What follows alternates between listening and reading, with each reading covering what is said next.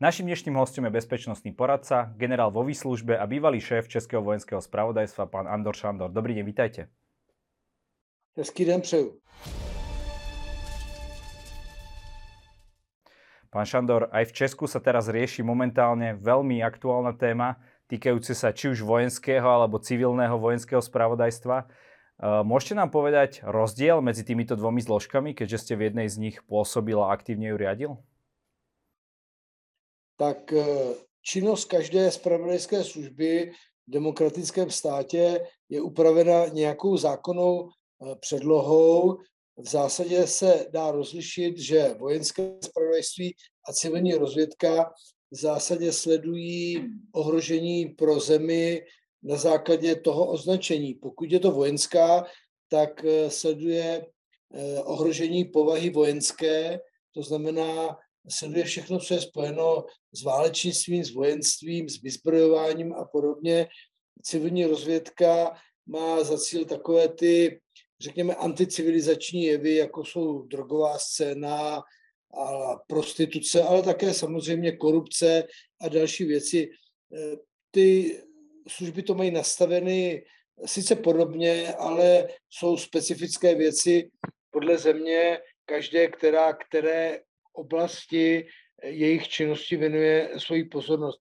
Ale v zásadě se dá říct, že to je vše, co ohrožuje bezpečnost té dané země a to dělítko je mezi tím vojenstvím a mezi tou civilní sférou, kam jak si patří asi většina té činnosti, čeho si umí běžný občan představit. Existují ale aj pojmy rozvědka a kontrarozvědka. Tie teda patria ako k vojenskému spravodajstvu, tak aj k civilnému. pověte nám tie rozdiely v tomto? Tak většina zemí má spíše rozdělené eh, ty jednotlivé části, to znamená, že existují výzvědné služby, eh, zvlášť od kontrarozvědných, a je to stejné, jestli jsou civilní nebo vojenské. Pokud jde o případ Slovenska, tak je spojená kontrarozvědná a rozvědná část u vojenské a je spojená i u civilní. Siska má jak kontrarozvědnou, tak výzvědnou část. V České republice je to tak, že vojenské spravodajství má obě nohy, to znamená výzvědnou a kontrarozvědnou, ale máme BIS, která je čistě civilní kontrarozvědka, to znamená, že nepracuje v zahraničí a máme potom Úřad pro zahraniční styky a informace, které, které, který pracuje v zahraničí. To je v zásadě rozdíl. Většinově, jak říkám, to mají země rozděleno. My to máme tak, jak to máme z mé zkušenosti vím, že Slovensko dost často jak si opisovalo eh, ty naše úpravy. Já si sám vzpomínám, že jsme vojákům říkali, neopisujte naše hlouposti, což se samozřejmě hezky poslouchalo, ale výsledek byl stejný jako u nás. My jsme prostě spojili ty dvě části, takže i vy je máte spojené. Já si osobně myslím, že z hlediska funkčního naplnění je lepší, když ta výzvědná část funguje samostatně od té kontrarozvědné, je to podstatně více čítelné. Totiž ehm, to, co dělají tajné služby, vlastně je upraveno zákonem a říká se, že to, co mohou dělat spravodajské služby, musí být zákonem vysloveně povoleno, když to občan může dělat podle zákona vše, co mu není vysloveně zakázáno. A tady je rozdíl u rozvědky a kontrarozvědky, že vy těžko můžete zákonem eh, jak si úplně kodifikovat činnost rozvědné služby v zahraničí, která v zásadě porušuje zákony té dané země, ve které působí. Ale ta kontrarozvědka, ta musí mít jasně stanoveno, co může na území té dané země dělat a někdy v té spojené soustavě kontrarozvědné a a rozvědné se to může směšovat a může to být přece jenom trochu nejasné. Podle mého názoru by to mělo být rozdělené, ale můžete najít dva, tři další zastánce spojení eh, těchto dvou nohou. Je to prostě otázka, jak to vyhovuje té dané zemi a také na nějaké historické zkušenosti, která se v té organizační struktuře té dané služby promítá. Každopádne môžeme povedať, že tá kontra rozviedná činnosť, ako vy hovoríte, sa zameriava na to, aby iba aby odhalovala ako keby tie činnosti tých iných spravodajských služieb, ktoré môžu pôsobiť na našom území? Ano, eh, ten, ten rozdíl v mnohem je v tom, že ta kontrarozvědka má narušovat eh, tu činnost, byť si umím představit, že umí hrát nějaké hry s tou danou službou, která působí na území té země. To znamená, pokud kontrarozvědka přijde na to, že některý z jejich občanů spolupracuje s cizí službou nebo s tajnou službou cizí moci, tak se ho třeba snaží přebourat a hrát s ním hru, ale v zásadě je to o tom narušování. Když to ta rozvědka je takové plánované, dlouhodobě rozvíjené, cílevědomé snažení se získávat informace v zahraničí a to informace různé povahy od eh, neutajovaných až samozřejmě po ty utajované, což přináší samozřejmě problém s ohledem na to, že jde o porušování zákona té dané země, kde ti pracovníci té rozvědky působí a lhostejno, jestli je civilní nebo vojenská. A dá se to tak povedať, že dajme tomu kontrarozviedka Eh, pôsobí najmä v zahraničí, alebo rozviedka pôsobí v zahraničí. Dá sa, dá sa, dá sa to tak nejako vyšpecifikovať? Mělo by to být tak, že kontrarozvědka by neměla působit v žádném případě mimo území té dané země. Eh, rozvědka by měla v zásadě působit mimo území té dané země, ale umím si představit případy, kdy na území vlastní země dokáže přes zájmové osoby rozvíjet svoje operace eh, mimo území své země, to znamená eh, v zahraničí. Eh, v každém případě výzvědná služba nemůže a nesmí působit proti občanům vlastní země, což je práce kontrarozvědné služby. Asi viete, kam tým mierim. Mali ste takú veľmi ostro sledovanú debatu na českej televízii a tam sa práve toto prepieralo. Máte dvoch prezidentských kandidátov a jeden z nich teda študoval vojenskú akadémiu na tzv. rozviedčíka a zase druhý je e, v Ústave pamäti národa Slovenskej republiky ešte stále evidovaný ako agent EŠTB. E, je podľa vás nejaká z týchto, ak by teda boli pravdivé, dajme tomu obidve verzie, je niečo z toho, čo by podľa vás e, nejakým spôsobom diskvalifikovalo člověka na funkci prezidenta? Já bych chtěl říct, že v této debatě se objevilo, a to především ze strany Andreje Babiše, řada nepraved a, a nepravd a lží. Eh, Andrej Babiš tvrdí, že eh, vojenská spravodajská služba byla pod přímým řízením GRU lež. Andrej Babiš tvrdí, že spolupracovala a byla pod řízením STB lež. Nic takového není pravda. Andrej Babiš tvrdí, že na příslušníky vojenské spravodajské služby se nestahoval lustrační zákon. Lež. To všechno jsou věci, které nejsou pravda, ale se to velmi jednoduše dohledat. Problém, pane redaktore, je v tom, že ti, kteří dělají rozhovory s těmito lidmi o této problematice, a já jim to nezazlívám, ale toho příliš mnoho nemě, nevědí. A proto nechají aktéry této debaty říkat ty lži ve veřejném prostoru. Do jaké míry Andrej Babiš je skutečně vinen spoluprací s státní bezpečností, především s bývalou první zprávou, to znamená rozvědkou státní bezpečnosti. To já nevím. Eh, ty soudy se nějakým, nějakým způsobem vlečou a nevím, do jaké míry eh, jsou uzavřeny. On také, Andrej Babiš, okolo toho hodně mlží. Pokud jde o Petra Pavla, je potřeba říct, že on začal tu školu v roce 88, v době, kdy vůbec nemohl tušit, kam bude zařazen po skončení té školy, protože to nikdo až do závěru té školy dopředu nemohl vědět. Ta škola připravovala samozřejmě pracovníky rozvědky, kteří mohli být uplatněni v řadě různých oblastí od činnosti pod krytím diplomacie, od činnosti pod krytím novinářů, biznismenů a podobně, ale také ti lidé mohli skončit eh, jaksi eh, v problematice analytiky a podobně. Ale Petr Pavel bytí začal v roce 88, taky dokončil v roce 91 a nikdy nevykonával skutečně praktickou činnost rozvědčíka. To, že se jí učil, to se učí všichni a to je řada věcí, která jsou, které jsou dobré když umíte tu spravodajskou, to spravodajské řemeslo. To je samozřejmě dobré a nutné to umět, ale je potřeba říct, že, že pa, Petr Pavel to nikdy nevykonává. Což nelze říct o Andreji Babišovi, který jako pracovník Petrimexu vyslaný do Maroka mohl, a já nevím, já jenom říkám, že mohl fungovat ve prospěch e, spravodajské služby České, Československa, potažmo mohl předávat informace e, pro e, ruské tajné služby. Říct ale, že Andrej Babiš byl podřízen a řízen FSB tehdy nebo KGB, je také hypotéza, tak jak naši slavní historici říkají, bez toho, aniž by to měli potvrzeno. Víte, v této oblasti mluvit o hypotézách veřejně, eh, jak si takto potom někoho osočit, mi nepřijde úplně fér. V každém případě Andrej Babiš je evidován a mohl působit ve prospěch první zprávy STB.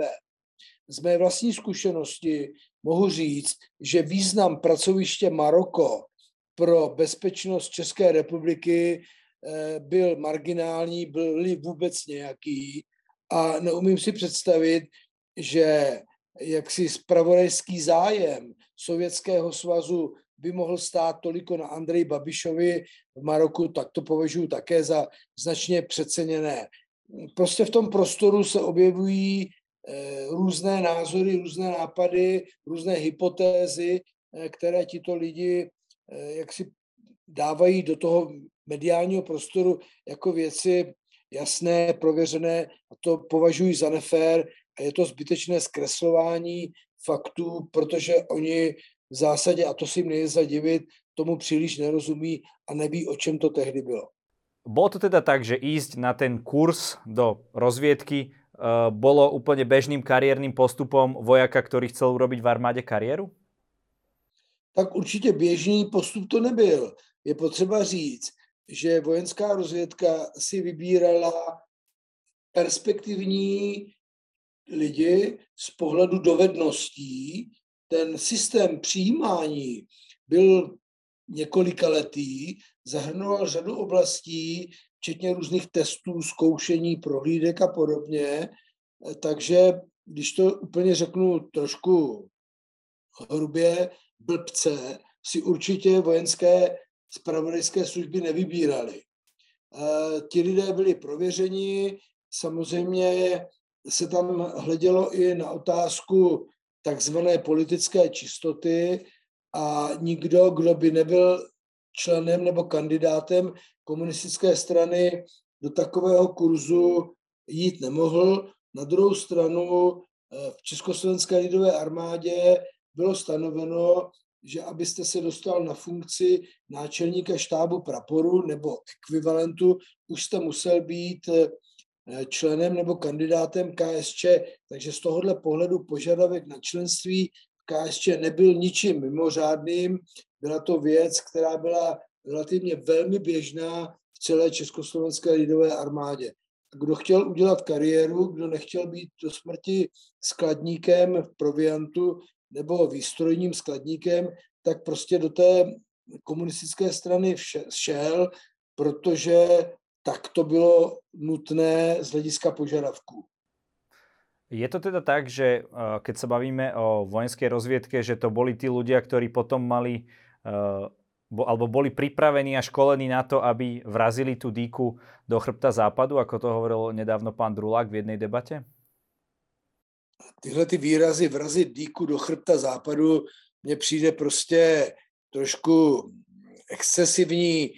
Ti lidé, ano, byli školeni k tomu, aby získávali informace o tehdy veřejně a oficiálně přijatém eh, jaksi názoru, kdo je nepřítelem pro tu zemi. Ano, Československo jako součást Varšavské smlouvy mělo svého nepřítele, čímž byla Severoatlantická aliance, tak jako Severoatlantická aliance měla svého nepřítele v podobě eh, Varšavské smlouvy a nejenom samozřejmě Varšavské smlouvy. Eh, tito lidé získávali informace o eh, jaksi potenciálním protivníkovi, potenciálním nepříteli Řekl bych, že je velmi milné slučovat nebo myslet si, že vojenská spravodajská služba Československa se chovala obdobným způsobem, jako dneska vidíme u Mossadu nebo u CIA a podobně. To znamená, že by vraždila své protivníky, že by vytvářela operace, při kterých by jejich nepřátelé byli za pomocí různých technických prostředků a zbraní zabíjeni. To musím kategoricky odmítnout. Nic takového v rámci vojenského spravodajství v minulém režimu nedocházelo. Len ťažko sa tomu dá veriť, keď e, naozaj celá tá krajina bola v područí Sovietskeho zväzu, že by nechali, vieme, aj čo sa týka armády, že by, že by naozaj nechali takto dôležitú časť e, ako keby nezávislú, alebo ako si to máme predstaviť? Keď ste hovorili, že teda nebola e, určite v područí GRU. Podívejte, my jsme byli stát s limitovanou nezávislostí. Na druhou stranu my jsme si i to hlídali samozřejmě, pokud šlo o to, do jaké míry by GRU, pokud jde o vojenskou spravodajskou službu, do toho zasahovala. Ano, u eh, vojenské spravodajské služby byl ruský poradce, který měl na starost eh, jaksi být nějakým mezičlánkem mezi českou vojenskou spravodajskou službou nebo československou a ruskou GRU, pokud jde o předávání informací a podobně. Já nevím nic o tom, že by GRU jakkoliv vstupovala do personálního obsazení jednak školy a jednak zahraničních pracovišť. Já vám můžu říct jednu věc, že mezi vojenskou spravodajskou službou a státní bezpečností existovalo pravidlo, že vojáci se nikdy nepředstavovali státní bezpečnosti svým vlastním jménem. Tudíž se těžko jak si chápat nebo si představit, že pokud byla tak, byl takovýto vztah mezi dvěma službami na území Československa, že by vztah s GRU byl mnohem více otevřenější. Ano, možná někdy na začátku 50. let, kdy zde docházelo k tvrdé jaksi instalaci eh, socialismu nebo komunismu sovětského vzoru, že tady takovýto aparát možná fungoval, ale já mohu mluvit za konec let 80. a tam to stoprocentně takto nebylo. Povedali by ste, že vojenská rozviedka aj e, v čase teda socializmu vykonávala činnosť v prospech Československa? No primárně, samozřejmě. Eh, ono platí to heslo nebo ta definice, že státy si zřizují spravodajské služby, aby jejím vládám umožnili vládnout.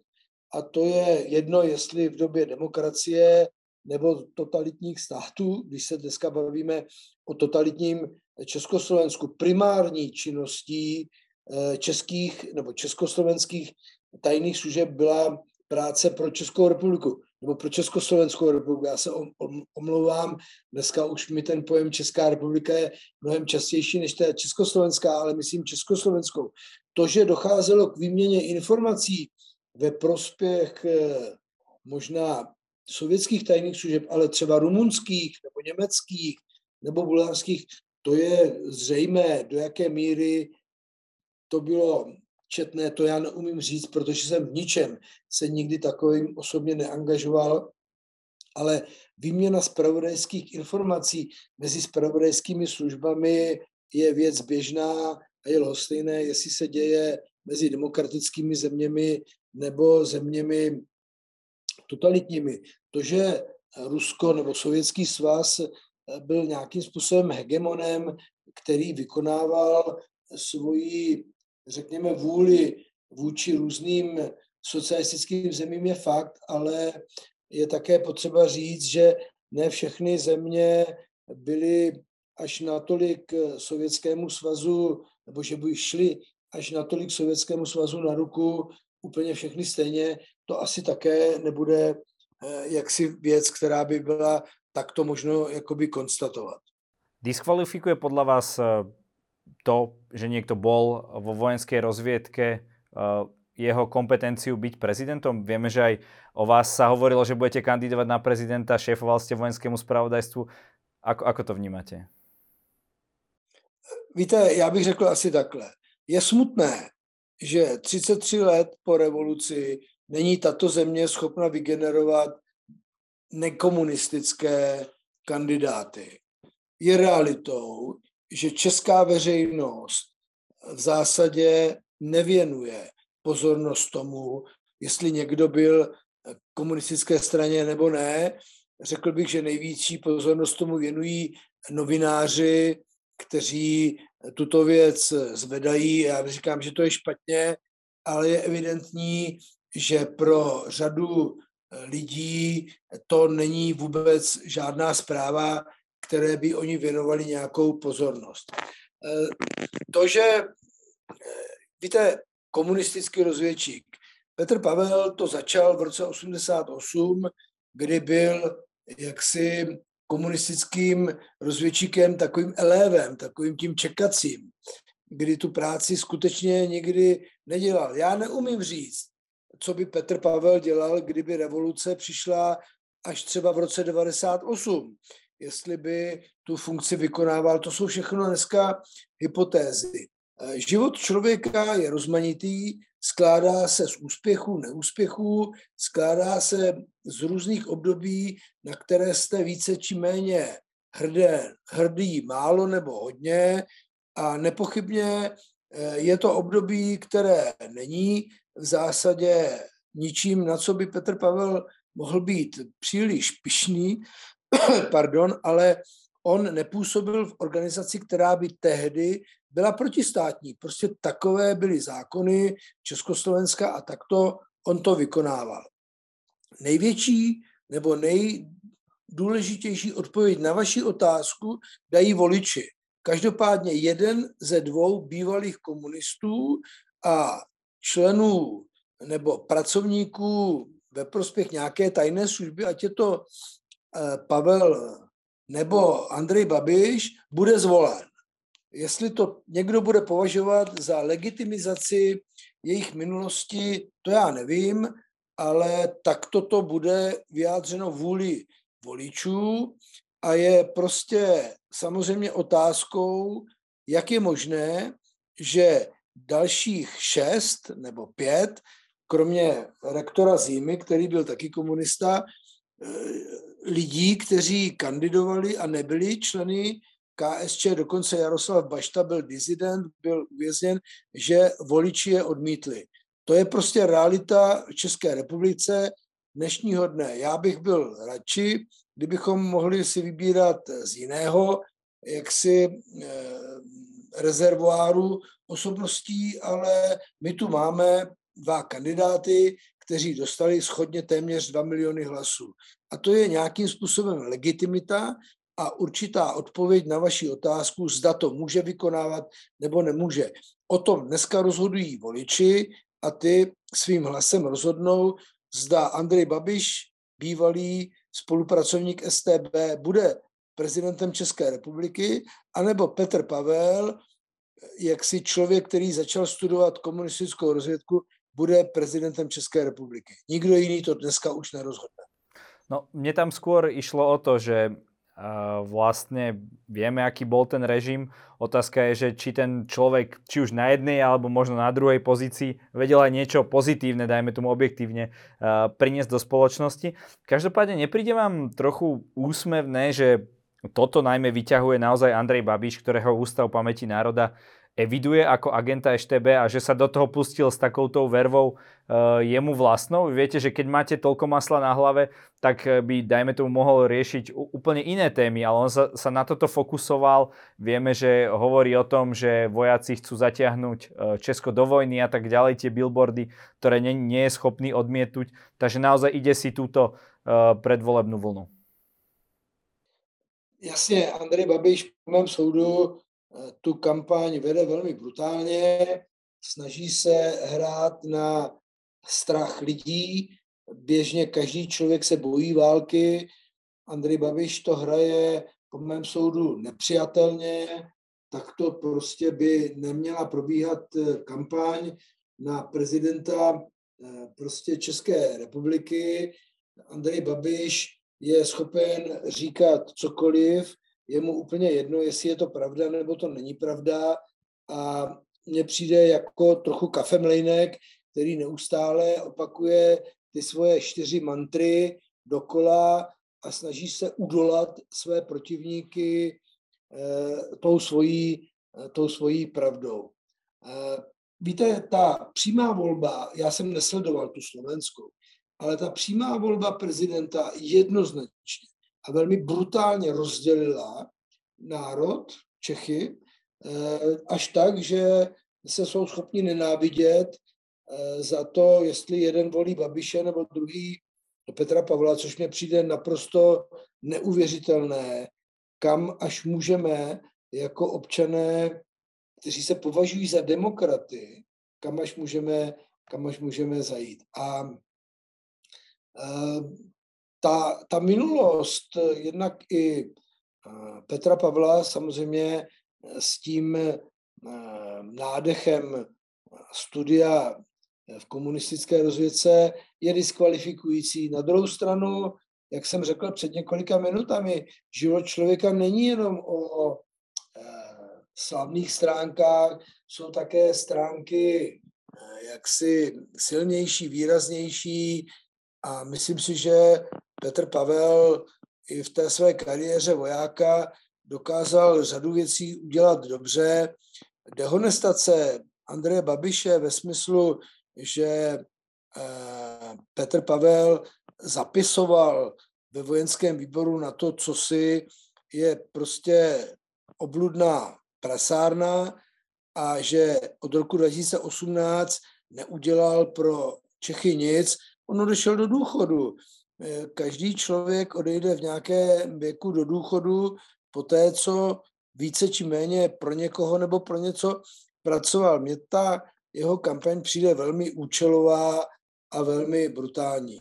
Pokud jde o Andreje Babiše, tak samozřejmě i on udělal věci pro, především pro české důchodce, že jim jaksi zvýšil důchody, což mohl udělat kterýkoliv jiný politický představitel země, ale neudělali to. To já nepovažuji za nic zásadně špatného, ale celkově ta kampaň pro mě vyzývá velmi negativně a můžu vám říct jednu věc.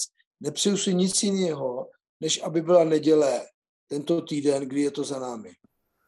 Ešte ma zaujíma, ako sa vlastne zmenila činnosť tých spravodajských služieb po revolúcii. Vy ste uh, vo vojenskom spravodajstve teda pôsobili aj pred revolúciou, aj, aj po revolúcii. Aké zmeny tam nastali a či napríklad, keby bol nejaký kandidát, o ktorom sa zistí, že bol vo vojenskom či civilnom spravodajstve. Ja viem, že tam sa tá príslušnosť nepotvrdzuje ani nevyvracia, teda minimálne nepotvrdzuje.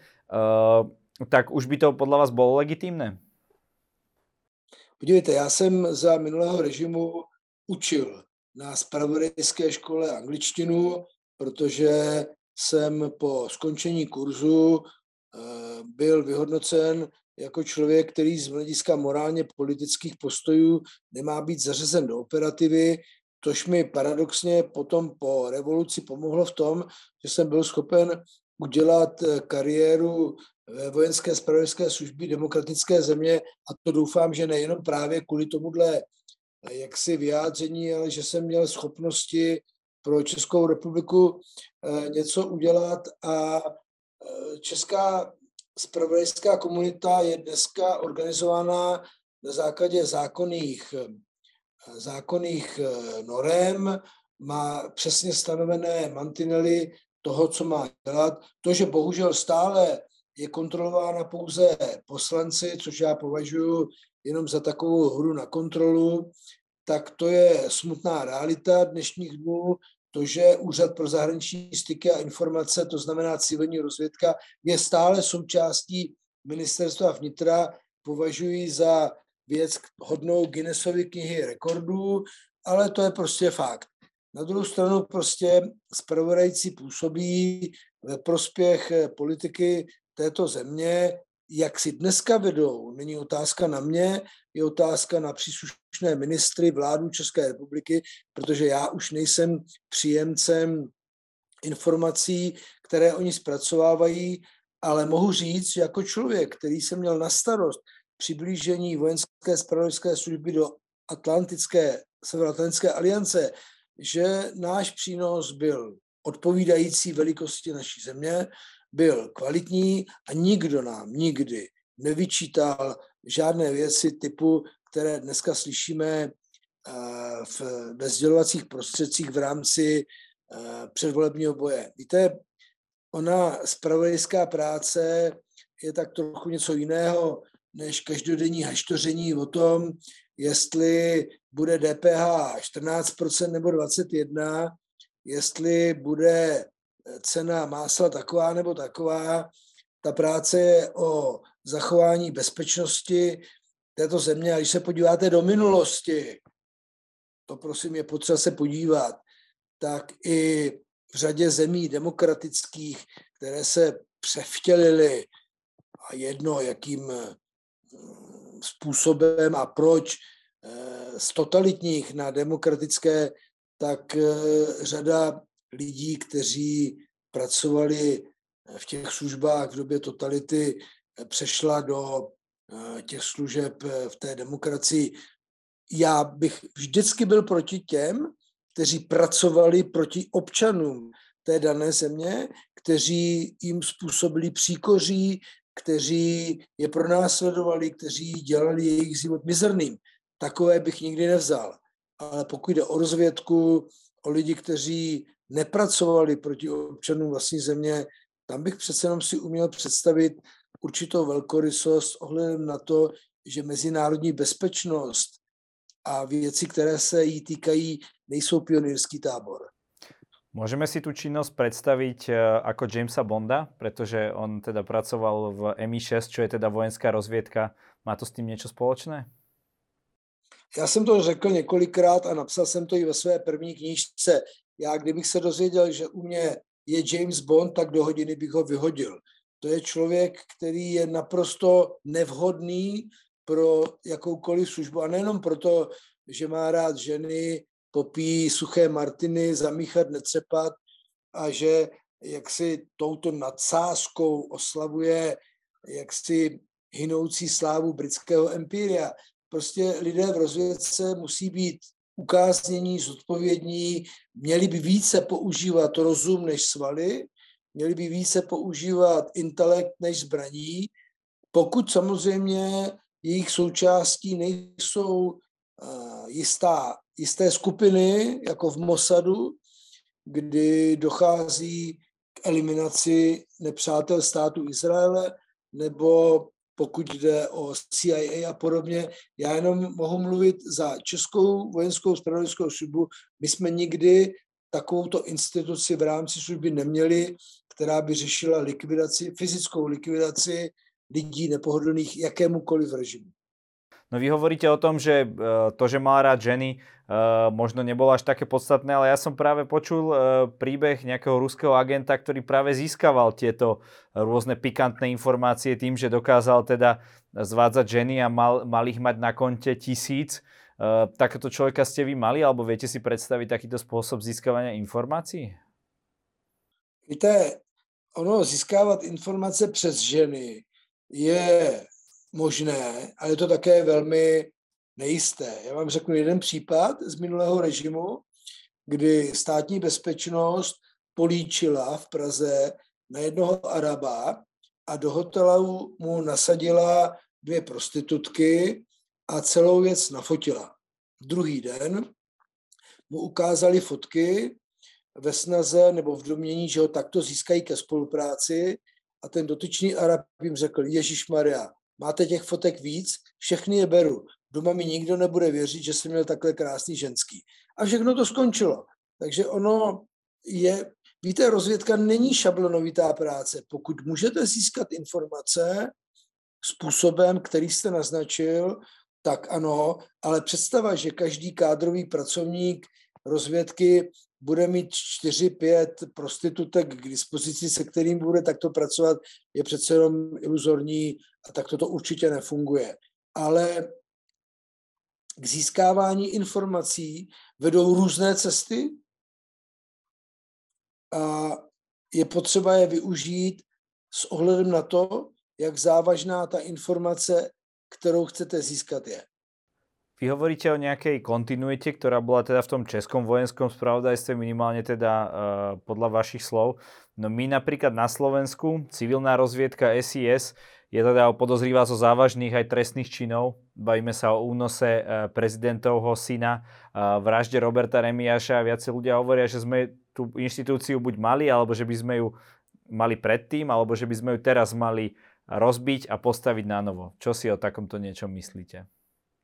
Podívejte, já nemůžu úplně kon, komentovat, jestli Siska by měla být rozpuštěná. Faktem je, že pokud její bývalý šéf, pan Pčolinský, byť byl jaksi omilostněn rozhodnutím eh, prokurátora Žilinky a jeho dva náměstci, byť v tu dobu nebyli spolu, ale všichni tři takto byli ve vyšetřovací vazbě, no tak to nepochybně neukazuje na dobré jméno Sisky.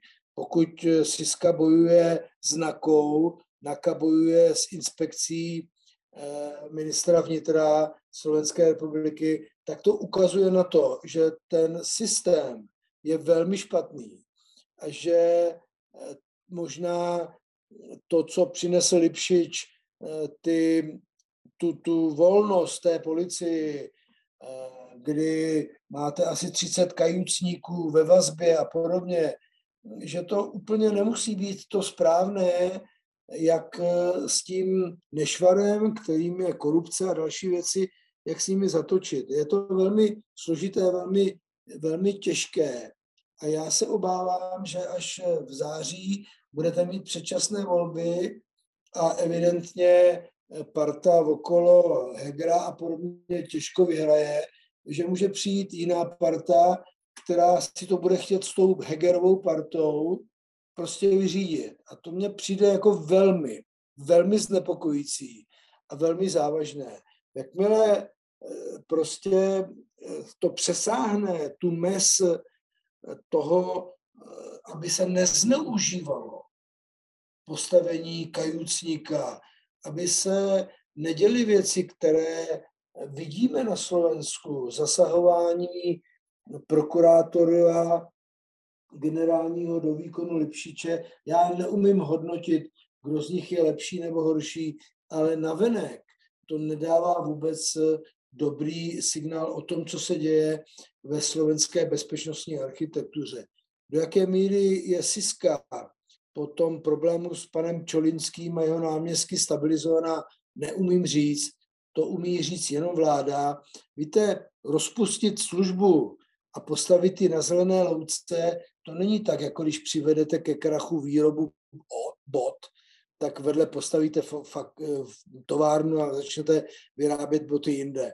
To je úplně něco jiného. Dobrý zpravodajec se tvoří, školí, vychovává nejméně 10 let. A nevím, jestli je Slovenská republika v situaci, kdyby si mohla dovolit nemít 10 let civilní tajnou a kontrarozvědnou službu a kontrarozvědnou. To si myslím, že v té situaci určitě nejste. Na druhou stranu, jak jsem řekl, jak skutečně pomáhá Siska slovenské vládě vládnout, bez toho, aniž by byla podezřelá z věcí, o kterých jste mluvili, to je věc na premiéra, na vládu a samozřejmě i na prezidenta. Ak by nás ale teraz niekto sledoval a túžil by po kariére, či už eh, v tej vojenskej tajnej službe alebo v civilnej, Akým spôsobom sa má vlastne pripraviť? Lebo aj spomínaný pán Pčolinský na, v našom rozhovore uh, hovoril, že vlastne tam sa nehlásite, oni si vás vyberajú. Tak ako byť možno takým perspektívnym kandidátom pre takúto činnosť? To je právě problém. Když nevíte, co se po vás chce, tak těžko můžete se chovat tak, abyste byl tím perspektivním kádrem.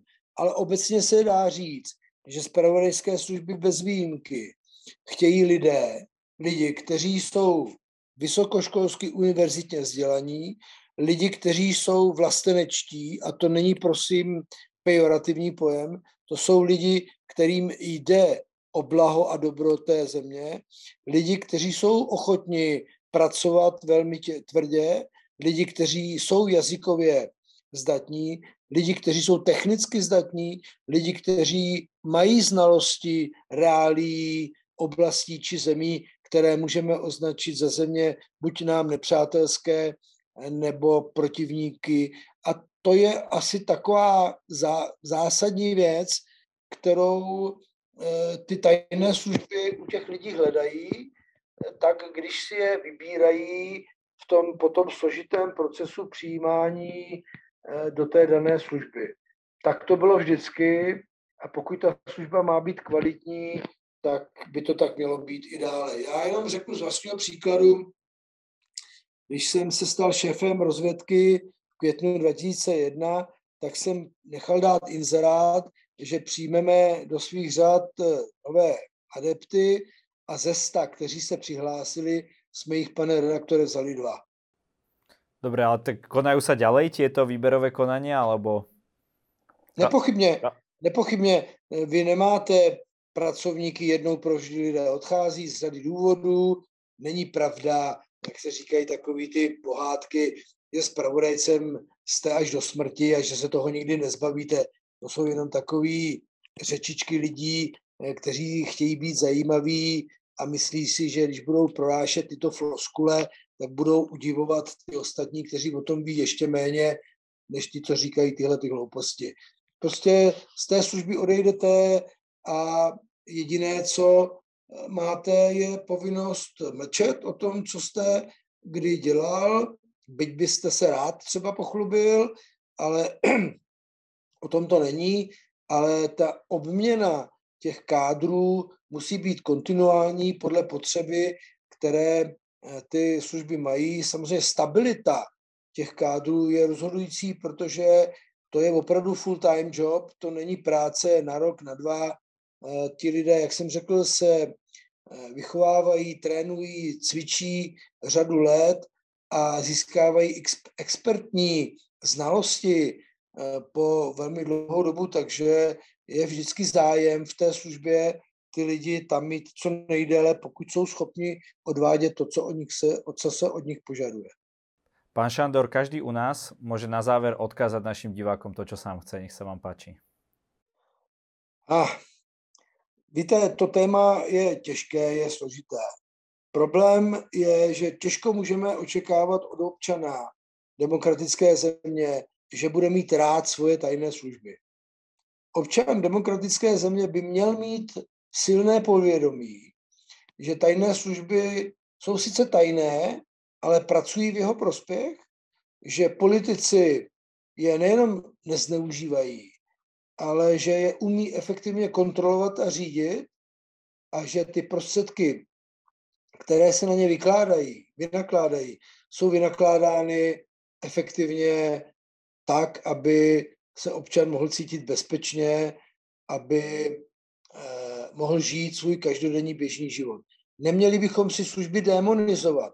Opravdu to není James Bond. Eh, ty služby jsou tak dobré, jak dobří jsou i občané té dané země, že z nich se rekrutují ti lidé. Do těch tajných službek, služeb nevybíráte někoho jiného z Marsu, vybíráte z řad občanů té dané země, jak je úroveň vědomostní, jak je úroveň občanská, úroveň morální, integrální běžného občana, tak taková úroveň se potom projeví v těch službách.